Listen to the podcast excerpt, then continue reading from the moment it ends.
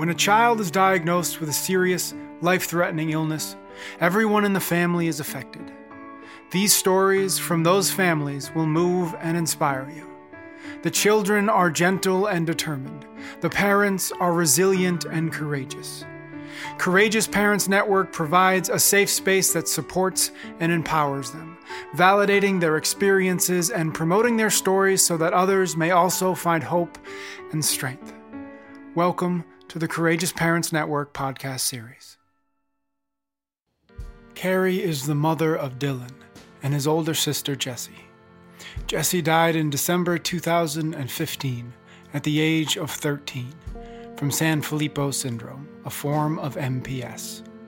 Carrie and her husband Matt say that Jessie was the light of their family, that she was always happy, with a huge smile for everyone, especially her brother, whom she absolutely adored. She was just energetic and social and really engaged. She loved her brother. He was her favorite person on the planet. She couldn't look at him without smiling. She just so enjoyed him. And they had a very, very strong connection, non even after she lost all of her um, all of her words. Um, they had a very strong nonverbal connection. Jessie uh, was two and a half when she was diagnosed with Sanfilippo syndrome, and we had been searching for some sort of diagnosis for about six months, seriously searching for about six months. So that's a relatively short journey for a lot of families looking for a diagnosis for their child. Um, it still felt excruciatingly long to us. Um, so yeah, when the neurologist, she had us, you know, she had us come in and just said, yes, I'm just having you here to confirm that it is MPS 3 Sanfilippo syndrome. And um, she told us that these were going to be the best years of Jessie's life, right? That we were living them. And not to read too much about what was going to come next, but just to go home and enjoy her. And there was really nothing we could do. We weren't referred to palliative care until um, Jessie started having frequent ER visits at Children's. Um, and then it was the emergency room doctor that referred us to palliative care. She had made it almost her entire life never going to an emergency room um, until her last year of life. But it was something that I had thought about and I was very interested in, just in terms of managing her pain or discomfort, because I had a very low tolerance for seeing her in pain, and same with my husband, Matt. Um, but when I did, you know, suggest it to Matt, he right away was very upset that I was thinking this was end of life. And that's not what I was thinking at all. And so it took a little bit of talking, and he visited their website, and um, he did agree to to meet with them. I feel like Matt and I were lucky to always be on the same page. I mean, we talked about everything ad nauseum. I mean, we really talked a lot about um, where we saw things going, what was important to us in terms of Jessie and, and her life and um, her quality of life. And so I feel like we were really lucky to have a relationship where we were both open to talking about whatever at any time. And so before it was clear that she was dying, we had been having that conversation for about 10 years. And, and so that was really helpful. And I know that not all couples are there. Although we both always laughed that, you know, we couldn't have done this without Jessie because she was like a major support during her life because she was so happy and in the moment and helped us deal with it. So, and certainly my son too. Um, you know, children have such a great way of, of living today. Like, that's the only important thing. And it you know, it helps um, when you have a child with a, a terminal illness. It really helps to live in the day. And so your children help you to do that. You know, we reached a point where if she was awake, she was uncomfortable. And when we gave her the medication, she would be pretty much knocked out.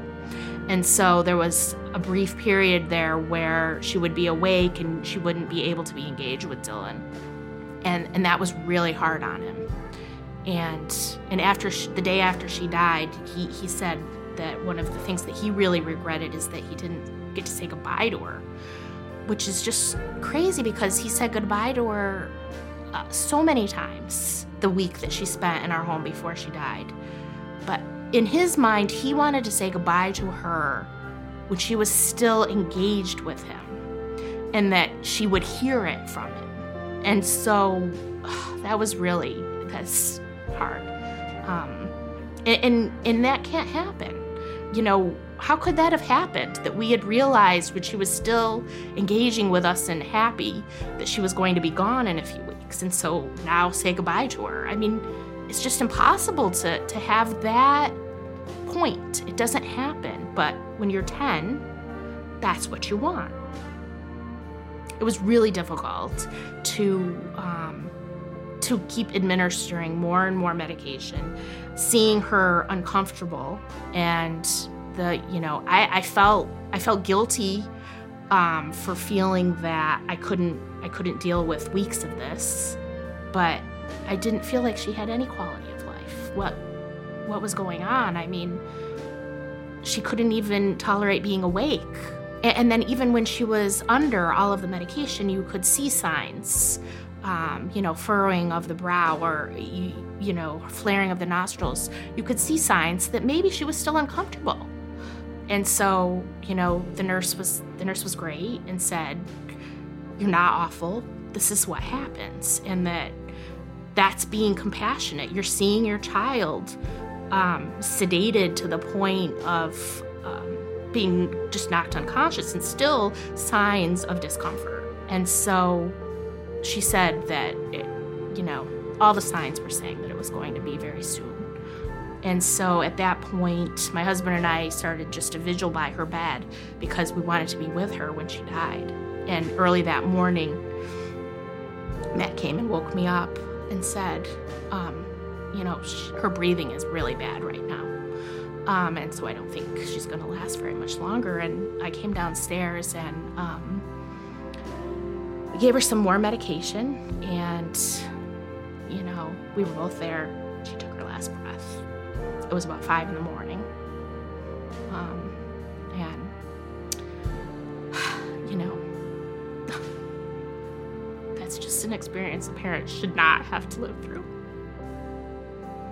When, when Jessie was diagnosed, I didn't know that you could become um, comfortable with the knowledge that your child wouldn't be there forever um, and that you could still have a pretty happy cohesive family um, with with a child that has a terminal disease. And you know we we didn't realize that until we were living it. But it's true. I mean Jessie, we did a lot of things with Jessie, and um, obviously there were some things we couldn't do as a family but we found other things that we could.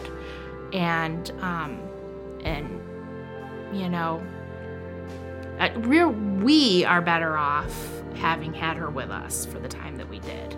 As a family um, she really gave us such a gift. Um, and and it's you know it's it makes it um, it makes it such a loss to have this huge hole in our family uh, because she was just a big part of our family um, in all aspects.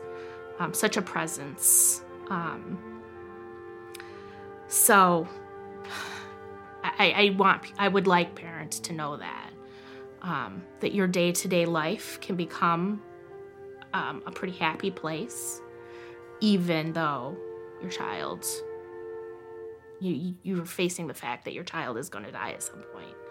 But that on a day-to-day basis you can have a happy family and not be focused on that all the time.